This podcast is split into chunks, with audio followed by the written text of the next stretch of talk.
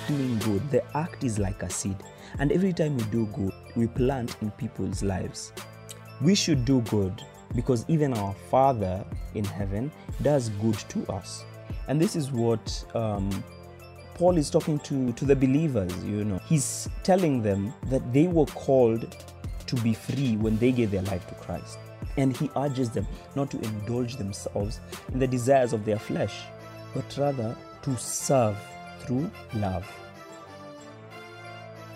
Welcome to the Edification Podcast. Hey yo, hey yo, let's do this. Hi, hi, hi, hello, fam. Welcome to the Edification Podcast, where we share the Word of God, where we delve a little bit deeper into the Word of God and just realize what He has to say for us, you know, and just like the word suggests. So, this is the meaning of edification, basically. Edification is, you know, the moral or intellectual instruction or improvement of someone. So basically what this podcast is about is about us learning what God has to say to us, what God is saying to us for the betterment of us even as we go through this journey called what? Called life. And oh my god, this is the second episode. I'm super excited to be presenting this content to you. My name is Abel and I want to welcome welcome you to this content to this material and I pray that it not only edifies you but it strengthens you but it improves you that you know um, it makes you see God and his word differently if you haven't checked out the last one well you are missing out uh, the first episode was amazing it was amazing like there's nothing short to it okay Probably I'm blowing my own horn, but it was good. So make sure you go check it out. And it's to bless you. Welcome to episode two. Super excited. And today we're to talk about understanding doing good. Now, I don't know about you, but throughout my journey, throughout Christianity, you know, throughout this whole journey of faith, I have been instructed by God a couple of times to do good.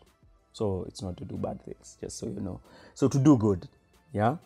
And one thing that, even throughout the journey, I, there are times I felt like, why is it that God is telling me to do something? And He can clearly see that I'm the one who is in need of help. I'm the one who is in need of the resources that He's actually asking me to give away, you know. And, and, and even as I read His word, you know, um, throughout this week, it was so interesting when I landed on this portion of scripture.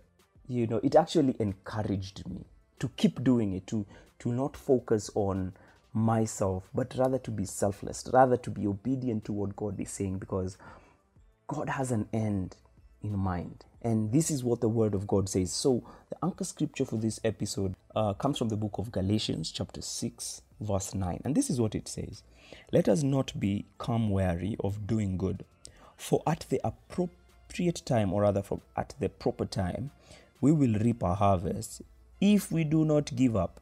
Now, well, this to me was sort of a bitter sweet pill to swallow, yeah? Because you know it it, it, it encourages you, but then also it gives you sort of like a condition yeah to it. And and to me it encouraged me all the same because so many times i felt like you know what by the god i'm not going to do that simply because i'm the one who need help more than this person actually sending me to do whatever you ask me to do for i'm the one who needs help than you know my neighbor and it humbles me to say that even in such situation god is so gracious you know he's so gracious enough to even give us such a word and and today we just want to break down what it means uh, what is the understanding of doing good? Yeah, the topic is understanding doing good and why God um, emphasizes it. You know, we do good. So, what we're going to do is that we're going to look at the context so that you see the value that is derived from it. So, we're going to go back, way back. We are going to go back. Um, we're going to go back to chapter 5. And here Paul is talking to the new believers. Yeah now that they are new believers and this is not just for new believers this is for everyone yeah and and and paul is telling them that they are now new creatures Yeah, they are now new in Christ. They are now new, uh, meaning that the old is gone. You know, the things that they they they did, they're not supposed to do them anymore. You know, the way they lived their life, they're not supposed to do that anymore. And how they are new is through um, Jesus Christ. And as believers, I think it's very important to see what chapter 5 does. Chapter 5 highlights who we are now that we are in Christ it highlights what we shouldn't do and what we should do. Yeah. Chapter 5 also encourages us, you know, that we are not condemned of the kind of life we lived before we knew Christ. Yeah, but rather right now we are new creatures. We are new creatures. So so even the dynamics, you know, of our lives have to change. And this is what um, Paul is talking to, to the believers, you know. He's, he's telling them that they were called to be free when they gave their life to Christ. And he urges them not to indulge themselves in the desires of their flesh, but rather to serve through love. And how do you serve through love? Yeah? He says you do this through walking in the Spirit. And there's something so profound he says. Yeah? And he says, since now you are a new creature, yeah? You need to understand that that walking in the spirit will not gratify the things of the flesh. For the flesh desires what is contrary to the spirit. That is what paul says. Yeah? And vice versa. And he goes on now to point out uh, what walking in flesh means. Walking in flesh oh man like this this was like it's out there. But this is what Paul says walking in the flesh is. Walking in the flesh is, you know, sexual immorality, debauchery, impurity, living impure lives, idolatry, and witchcraft.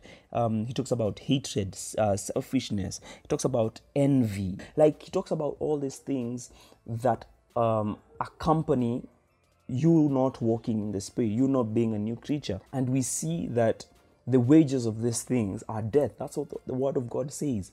Walking in the flesh, the wages of sin, that is what is called sin. The wages of sin is death.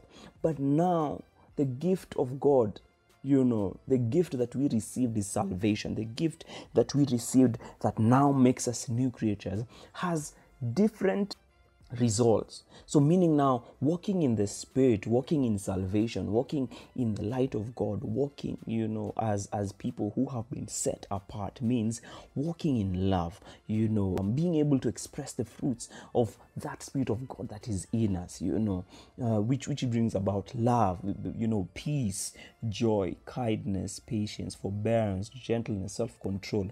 Yeah, and and and that's what Paul is talking about in chapter 5. And and he says that those who live, those who, and he says clearly that those who live and express the fruits of the Spirit have crucified the flesh. So basically, chapter 5 um, talks to is, is about Paul talking to the believer and telling them that you know this is not what you should do this is what you should do you know and and now explains to them what walking in the spirit mean versus walking in the flesh so now even as we get now into chapter 6 yeah we see this chapter now talks of the one who lives in the spirit yeah the one who lives in the spirit um, telling them how to be not just with them because chapter 5 was more or less talking about the person the individual. Now, chapter 6, I believe, talks about how this particular individual should be with now everyone else. Uh, so, chapter 6 talks of the one who lives in the Spirit, telling them how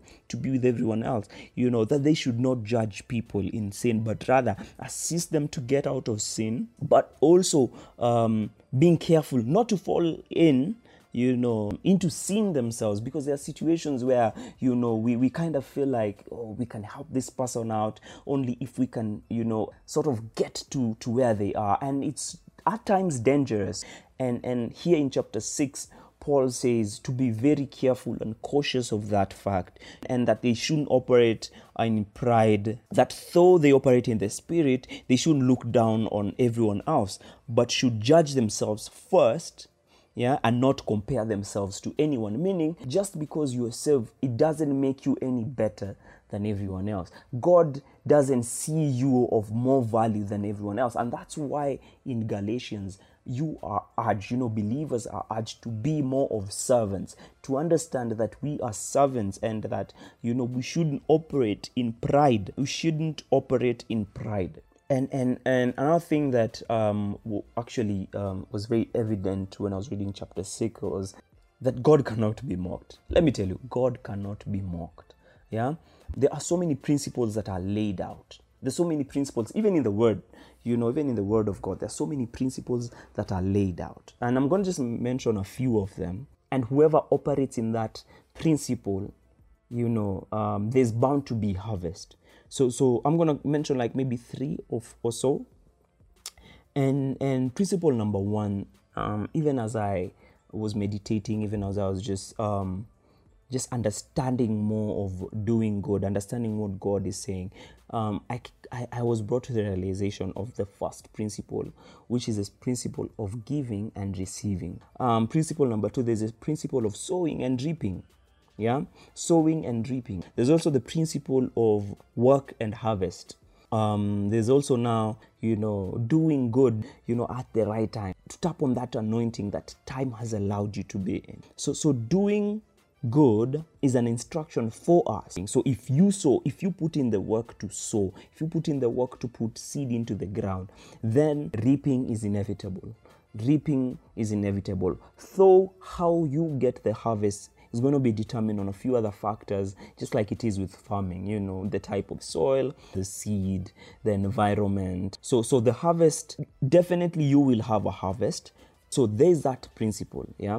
You gotta put in the work for you to reap something yeah? So god is not an unjust god you know? Is not an unjust god. And we see that in this particular scriptures. And it says you know, i'll repeat the scripture. And it is it says let us not become weary of doing good for at the proper time we will reap a harvest if we do not give up so let us just look at that scripture in in its immediate context yeah we should do good because even our father in heaven does good to us.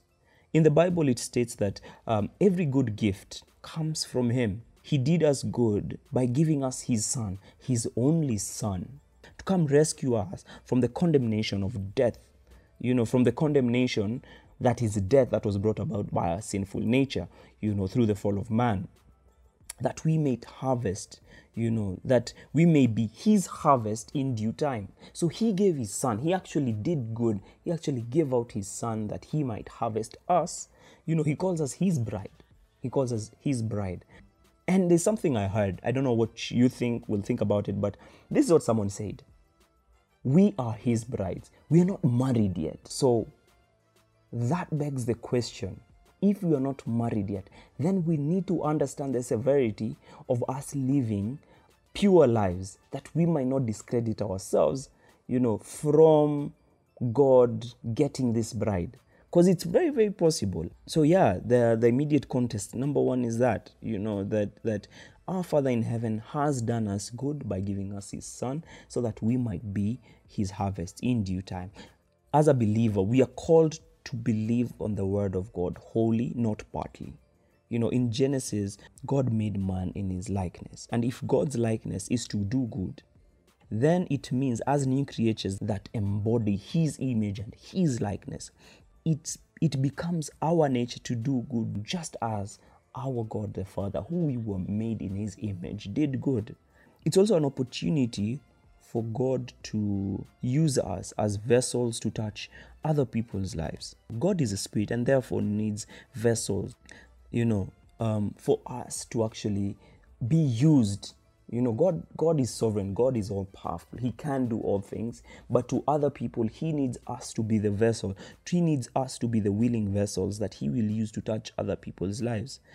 Finally, it creates for us an opportunity to be blessed in the future when now when we become a blessing us doing good the act is like a seed and every time we do good we plant in people's lives and what happens is that we set ourselves up for a harvest in the law of future the law of giving or doing good operates if not the same way as sowing and reaping. So, how then do we operate in this revelation? Number one, we understand that we are a new creature. That's point number one.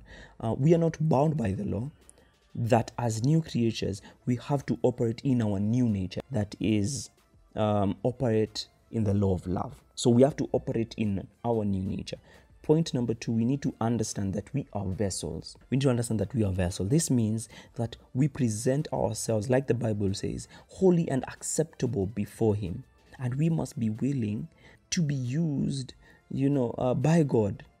Because even us to experience His love and blessing, someone else was willing to be used. So the same is required of us. Like for you to be able to hear the message of truth, for you to be able to hear what God says, for you to read that Bible, for you to listen to, to even content like this, to, for you to read a certain book, that means that there was an individual who, who was willing enough to be used as a vessel. So even us, we are required of the same. You know, we it is required of us, you know, to be willing that we get used. We so that we are also used to be able you know for god to be able to touch other people's lives. So understanding that we are vessel. Point number three understand that doing good is an opportunity. Yeah? Is an opportunity. What this means is that our willingness and act of doing good without being discouraged or failure creates an opportunity for a harvest. So, this is a unique opportunity. So, doing good is a unique opportunity for a harvest in the proper time. Just like doing good, I have likened it to a seed, it will grow and soon it will be harvest time. So, doing good creates an opportunity for you, yeah, for a harvest even in the future. Point number four understanding that doing good doesn't always yield the same time. Yeah, it doesn't use the same time that it's put in the ground. Like even with an actual seed, you have to put it in the ground. It has to die. It has to shoot up. It has to be a seedling. It has to grow, you know, so that you might receive harvest. So the same thing is with doing good. Just because you've done good doesn't mean that you'll receive the same harvest today or the next minute or the next day or the next week.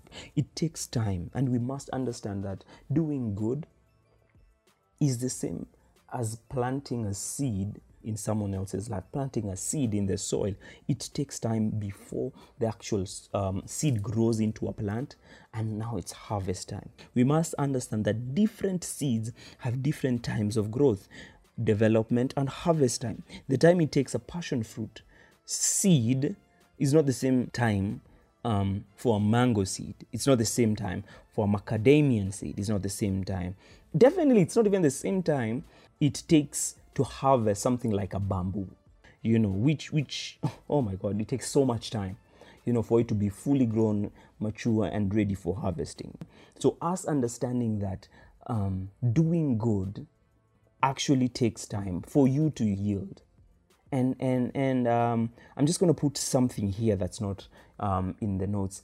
That also the thing that you've done good, the harvest might be of a different nature. That just because you've planted this kind of seed, it doesn't mean necessarily always that's the kind of harvest that you will get.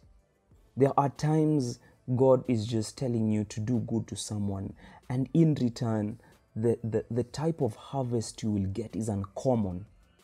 Yeah? So it's it's it's nowhere arithmetic is nowhere it's it's it's not put on a stone tablet.